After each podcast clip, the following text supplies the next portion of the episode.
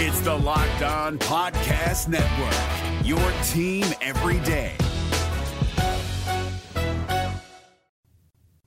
A to Z with Mark Zinno, part of Locked On Sports Atlanta. How did we get here? If you're not the number one pick, guess what? You have no guarantee. That's where you are. And it starts Does that make me a genius? Yes. now.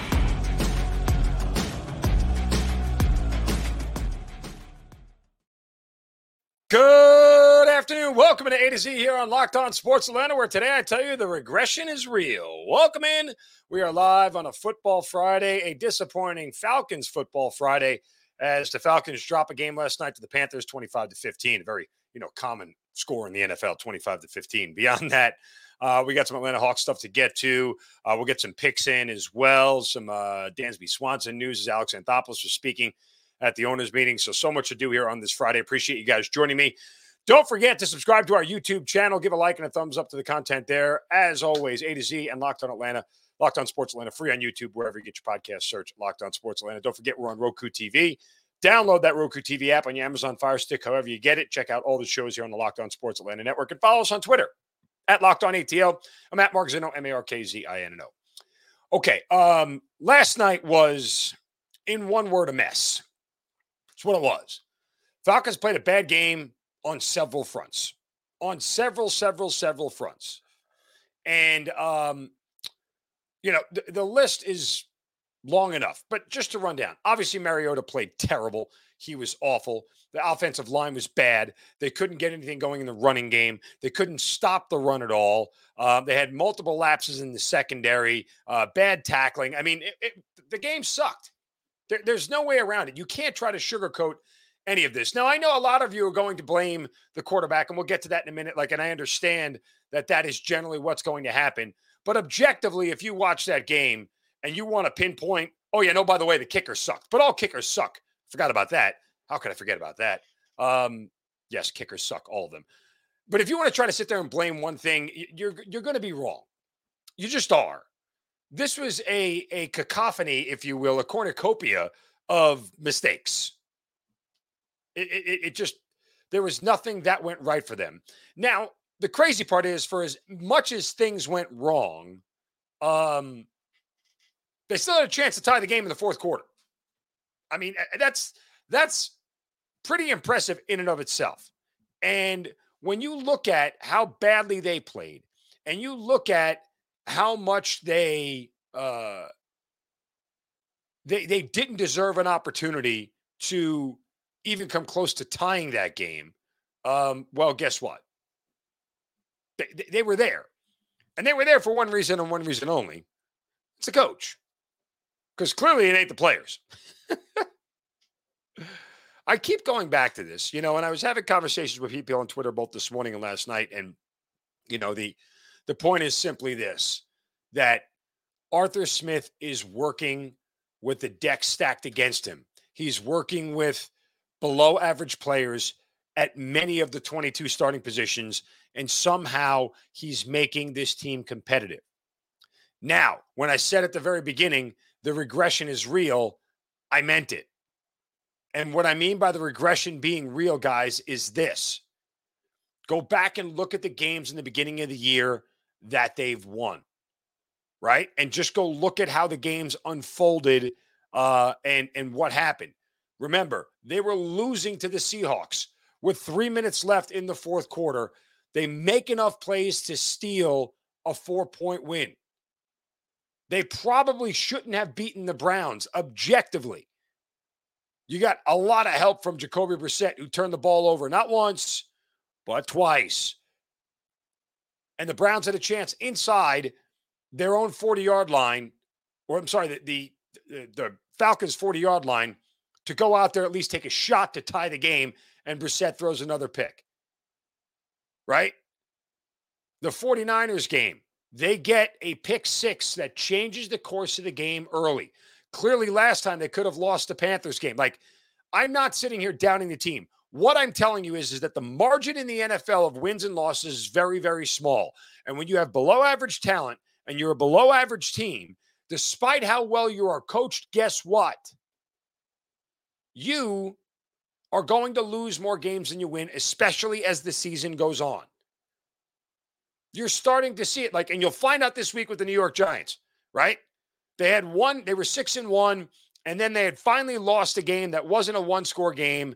And now they're going to come out of the bye and play a bad Houston, Texas team. If they lay an egg, you'll start to see that regression come through. If they don't, you can look at it and go, okay, maybe it's real. And just like the bad teams that we're seeing, uh, that were bad at the beginning of the year, the other regression, which is back to the mean, gets better. And that's the Falcons' opponent next time or next week with the Chicago Bears, who seem to be getting better and better every week. That's part of why the Falcons are losing these last couple of games, is because you are what you are. And in being what the Falcons are, as a lesser talented team than most, they're getting taken advantage of.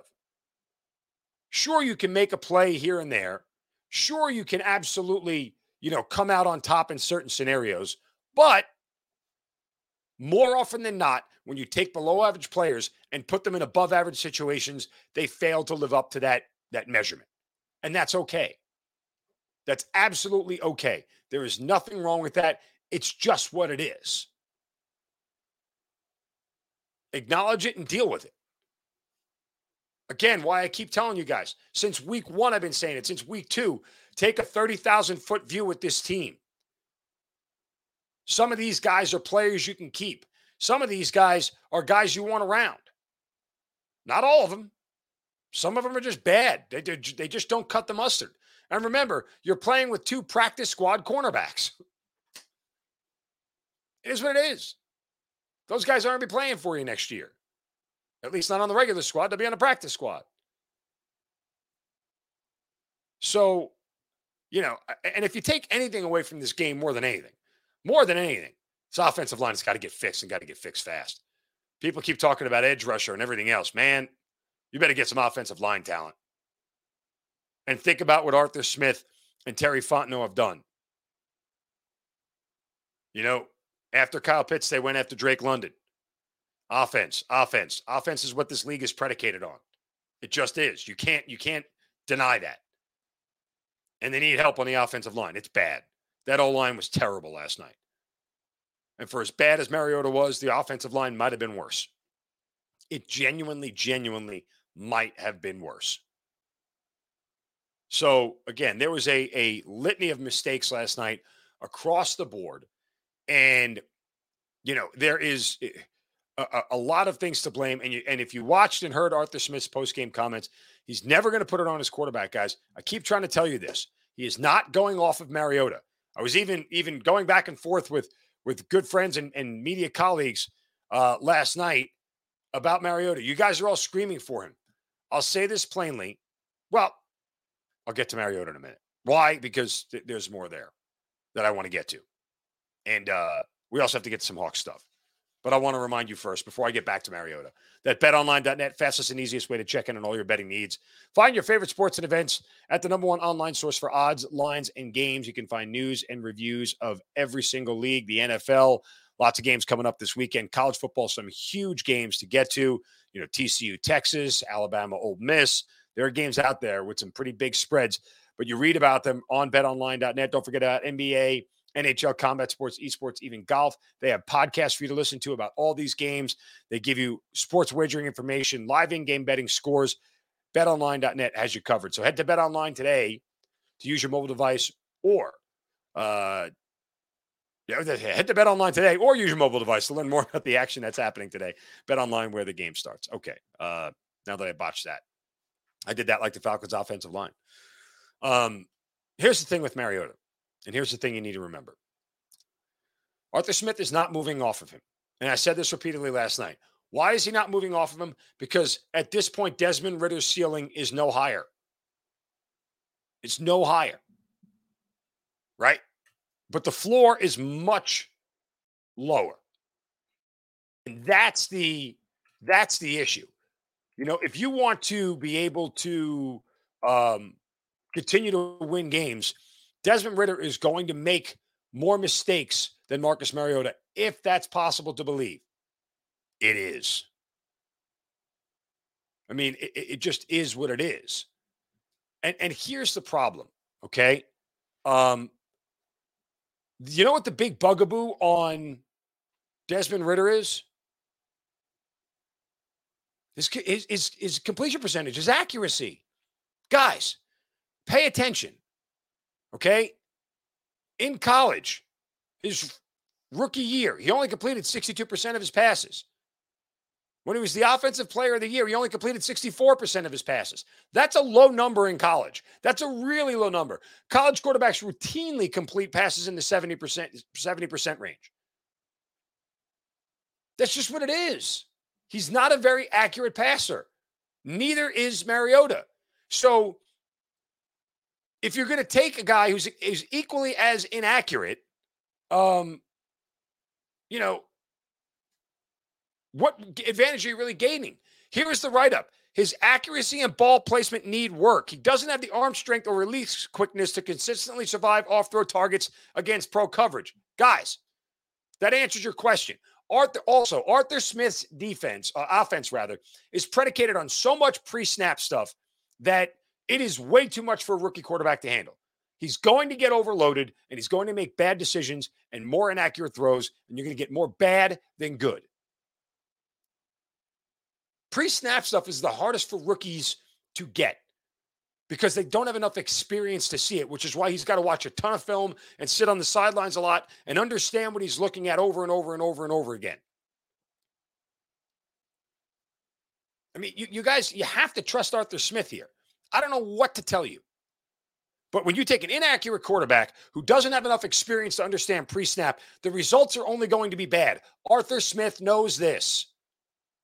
He knows it. That's why you're not seeing the change. And you guys are going, oh, what if were, what? What if what? This is not a first round quarterback we're talking about. This is a third round quarterback. He was a third round quarterback for a reason. Read the scouting report. I mean, it's not a good one. So I, I don't. I, he's not. Arthur Smith doesn't need to move off of Marcus Mariota. That doesn't solve the problem.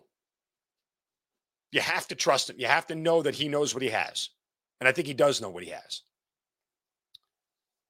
All right. Um, I wanted to pivot here to the Hawks as they get a win last night uh, against the Philadelphia 76ers, 104 95.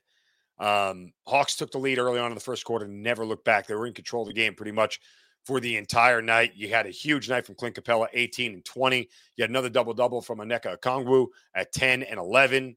Um, and then you had Trae, who led the team with 26 in scoring, but another bad shooting night. Seven of 21 and two for eight from deep. He got to 26 because he got to the free throw line 10 times and made all of them. I mean, that, you know, Trae making those shots is, is literally the difference in the game. Uh, the free throws, that is. Now, I know I've kind of been banging this drum for a while now, but I'm just noting what it is.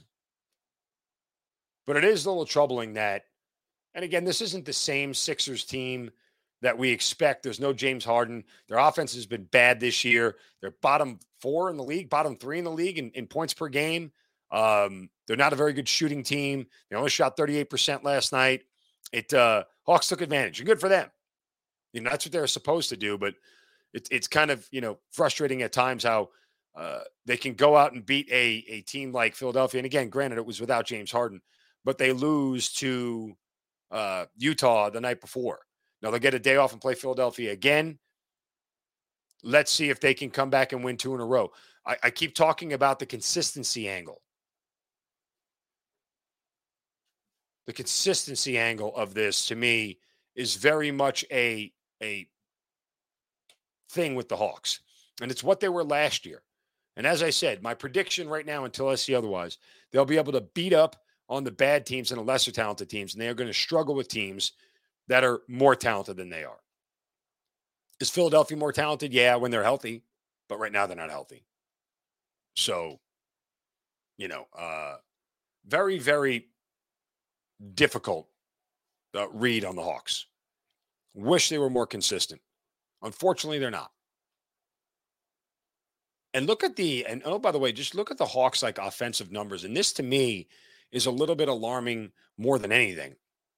You know, I mean, this is a team last year that shot nearly 40%. I think we're at 37, 38, if not 39 last year. Let me just, I'll, I'll double check it right now. Hang on. Because um, they were top three in the league. Yeah, they shot 37.4. That was good enough for second in the league behind Miami. Uh, this year, right now, currently, they're 22nd in the league at 33%. Got to start making threes. Gotta, gotta, gotta start making threes. And they are taking, you know, uh, less attempts, which is, you know, less attempts at least than they did last year. But even at that, their field goal percentage shooting, very middle of the road, 46%. You know, best teams in the league are at 48, 50%. So it's it's difficult to see where the Hawks are heading right now. Let's just hope they start to develop some consistency about where they are uh, and and and how good they can be. But you need to see it on both ends of the floor too. All right, um, we got to get to some news and notes here from Alex Anthopoulos in regards to Dansby Swanson. As well, we'll give you some picks, and we'll wrap things up here on this Veterans Day Friday, Football Friday as well. Hope you guys check out Locked On Falcons today with Aaron Freeman. I know it'll be tough, but you have to do it because he's one of the best when it comes to covering the Falcons. Your next listen after Locked On Falcons, click on the Locked On Sports Today podcast, the biggest stories of the day, plus instant reactions, big game recaps, and the take of the day. The Locked On Sports Today podcast available on the Audacy app, YouTube, and wherever you get your podcasts. Speaking of YouTube, don't forget to subscribe to our YouTube channel. Get us to 5,000 subscribers. Oh, God, it's been, what have we been doing this? Not even started, what do we, seven months now, eight months? So you guys are awesome. Thanks for all the support. But uh, tell a friend, subscribe to the YouTube channel if you haven't already done so. Okay. Um, we have this thing starting tomorrow. No, today. Sorry. With the um with the Braves and Dansby Swanson. Um he is now a free agent. Um, the Braves, uh, according to reports, and this is from Justin Toscano of the AJC, on Thursday, the Braves extended the one year, $19.65 million qualifying offer. You knew that was going to happen. Um, and obviously, Dansby says he wants to be back. The Braves want him back, but that doesn't, you know, Freddie said the same thing, and Freddie's not here. Money is a real deal, folks, and uh, it absolutely changes things 100%. So when you look at how this may play out and what are the options available to the Braves if they don't uh, don't re-sign him. You know, it's interesting. I mean, all the other big name shortstops that are out there, Trea Turner's, Carlos Correa, Xander Bogaerts, you know, would the Braves sign one of those guys? I don't know. I would have to think that at least Turner and Correa are north salary wise of where Swanson is. And if the Braves make an offer to Swanson that's not good enough to get, why would it be good enough to get Turner and Correa?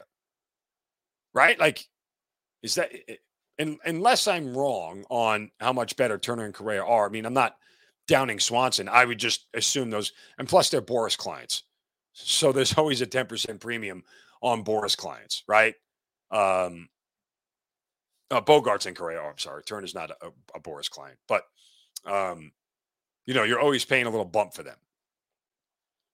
And I get the sense, at least from the comments that I'm reading from Alex Anthopoulos, that maybe the idea of Vaughn Grissom playing shortstop immediately is not at the top of their list. Maybe it's more so Orlando Arcia, um, or it's somebody else that's even lesser than all those guys. I mean, unless you know, we know Alex always plays things close to the vest, and he's you know very very tight lipped about uh, what he what he's going to do. So he could just be playing a little bit of shadow games with us. But all that said, um, yeah, it uh, it's one of those deals where um, I don't really know what he's going to do, but I get the sense again that maybe, just maybe, um, that Vaughn Grissom isn't the answer that we think he is. Could be. We'll wait and see. Uh, okay, let's get to some NFL picks here, or I should say picks in college and in the NFL as we uh as we wind things down here uh, on this football Friday. Uh, college games on Saturday. Uh, I'll give you a list of the college games that I am on. Um, and we talked yesterday about the college football playoff and, and some crazy scenarios that could be out there. Still think that's a possibility, although some of my colleagues think I have crackpot screwball theories, but nonetheless, they're allowed to think that. I really don't care. Um, I'll tell you the two the two best bets I have in college this weekend. Um, TCU getting seven from Texas. I know TCU has gone through a gauntlet, um, and they still are probably a little bit undervalued. This is, and Falcons fans will know this. This is a straight fade of Steve Sarkisian laying seven points. Steve Sarkisian as a favorite is bad. Steve Sarkisian is laying more than a touchdown is really bad as a head coach. Um, TCU has had to come back in a lot of games this year, which is a little bit why the committee has disrespected them. But you know this this is a game where um, all the hype is around Texas. They're going to be at home. Um, TCU has got an offense that is unstoppable. They come at you for 60 minutes and they average over 70 plays a game on offense. Like they just keep on pushing, man. So uh, my guess is is that Texas will have a lead in the third quarter, and Steve Sarkisian will do something to screw it up and uh, either get me within a cover or allow TCU to win the game. There's just too many points. And the fact that the line has stayed right where it is to me is outstanding because that means you're getting equal action on both sides. And I'm not uh, going to be one of the square dogs with TCU this week. So there's that. Uh, the other game is Ole Miss, Alabama.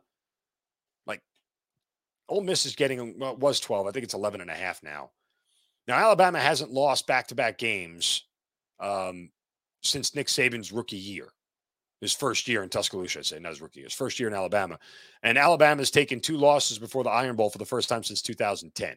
So, needless to say, we're in uncharted territory.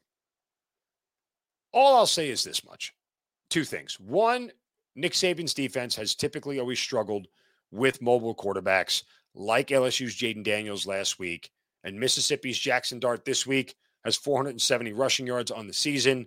Uh, he does a lot with his legs. He'll be able to extend some drives and uh, create some fits. You know, if Alabama plays a clean game and they don't make a ton of penalties and a ton of mistakes like they've been doing all season long, they could come out and blow out Ole Miss. But I would really be shocked if the Rebels and Lane Kiffin off a bye with two weeks to prepare for this game, lay an absolute dud, knowing what is on the line for them that they have to win out and get some help against LSU in order to get to the SEC title game. So, yeah, if they lay a dud and get blown out by two touchdowns, shame on you, Lane Kiffin. Speaking of LSU, I'm taking the points with Arkansas. This feels like a major, major letdown spot for LSU coming off the big win they got to go out on the road to a team that has has has a great run game and can control the pace. You get quarterbacks that cancel each other out with Jayden Daniels and KJ Jefferson of Arkansas. They both make plays with their arms and their legs. And you have Arkansas coming off a bad home loss to Liberty. Sam Pittman should have his squad extra prepared after that disappointing loss. Um, LSU may be feeling themselves again. I still think LSU is a little overrated. Give me Arkansas plus three and a half on Sunday, two games that I, I am looking at. Um, one of them is, well, one is a total.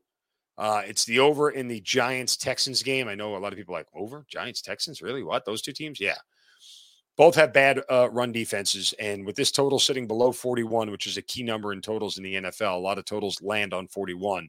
When you're below it, um, it's wise to take the over because these two teams can't stop the guys on the ground. Saquon Barkley should have a big day. Dameon Pierce should have a big day. I think both these teams can get to 20. Um, and I genuinely believe that uh, this will be a one score game. Can the Giants cover it? I think so. 27 20 feels like where this game would end. But um, I like the I like the over a lot in this game. And then believe it or not, I'm going to lay it with the Chicago Bears, who are hosting the Detroit Lions. Justin Fields and that offense have scored or averaged 30 points a game over their last three games. Matt Eberflus, the head coach of the Bears, has taken the training wheels off Uh, and he's let Justin Fields just say, hey, mate, go out there and do it. Go be Lamar Jackson part two. Knock yourself out. Matt Nagy clearly wasn't willing to do that, uh, which is what cost him his job. Matt Eberflus is, and you're starting to see dividends that Justin Fields is starting to look like the quarterback that was drafted third overall. Uh, and the Falcons are going to see him up close and personal a week from Sunday. And it might not be that pretty. Might not be that pretty against that defense. So uh, I know the number's at three. If there's some two and a halfs out there, grab them. I don't know if there still are. Um, and I would get this before it gets to three and a half because I think before Sunday, uh, enough people might back the Bears here, especially against the Lions. Really, really bad defense. Expect points in this game. Bears defense isn't great either. But when I'm at a field goal or less, remember you bet numbers, not teams. Give me the Bears and lay the points. So those are the games that I'm on for this weekend. Uh, wanted to take a quick final uh, note here to remind you about Locked On Falcons with Aaron Freeman. It's one of the best shows on this Locked On Sports Atlanta network. Make it your first listen. Make your next listen. Locked On Sports Today podcast, biggest stories of the day, plus instant reactions, big game recaps, and the take of the day. It's available on the Audacy app, YouTube, and wherever you get your podcasts. Uh, final note here before we get out of here, um, just to say happy Veterans Day to all my brothers and sisters in arms. Um, I've been fortunate enough to put on a uniform for over 20 years and still wear it to this day. And uh, I am very thankful and grateful to have served alongside and fought alongside some of the best warriors that this planet has ever known. Uh, and I'm fortunate to still call a lot of those people my friends. And I'm certainly blessed that I still get to serve and lead uh, and, and help grow the next generation of warriors for our armed forces. So, to all my brothers and sisters in arms and those who have served and those who continue to serve from the bottom of my heart, thank you so much for choosing a life of service uh, and choosing something greater than yourself. Happy Veterans Day to one and all. Certainly appreciate it. And oh, by the way, you know, thank you for your service is nice. Buying people lunch is nice, but you know what's even better? Going out and being a good citizen. You know, voting, paying your taxes, following the laws that are written in your certain county, state jurisdiction, whatever it is. Be a good citizen. That's the best way to thank people for their service because that's what we're all fighting for. Enjoy your freedoms, every single one of them, but respect the laws of the land that we live in because without it, you can see how bad things can become. So, again, do appreciate the thank yous for your services and the free coffees and meals and everything that we're going to get today. Uh, but there's so much more you can do that goes beyond just words. With that, I wish everybody a wonderful weekend. We'll be back on Monday to recap all of this. Uh, and certainly, we will absolutely uh, have more on the Falcons and the NFL. So, you guys have a wonderful football Friday. Happy Veterans Day to all. Don't take any crap from anybody. See ya. Brace yourselves because it's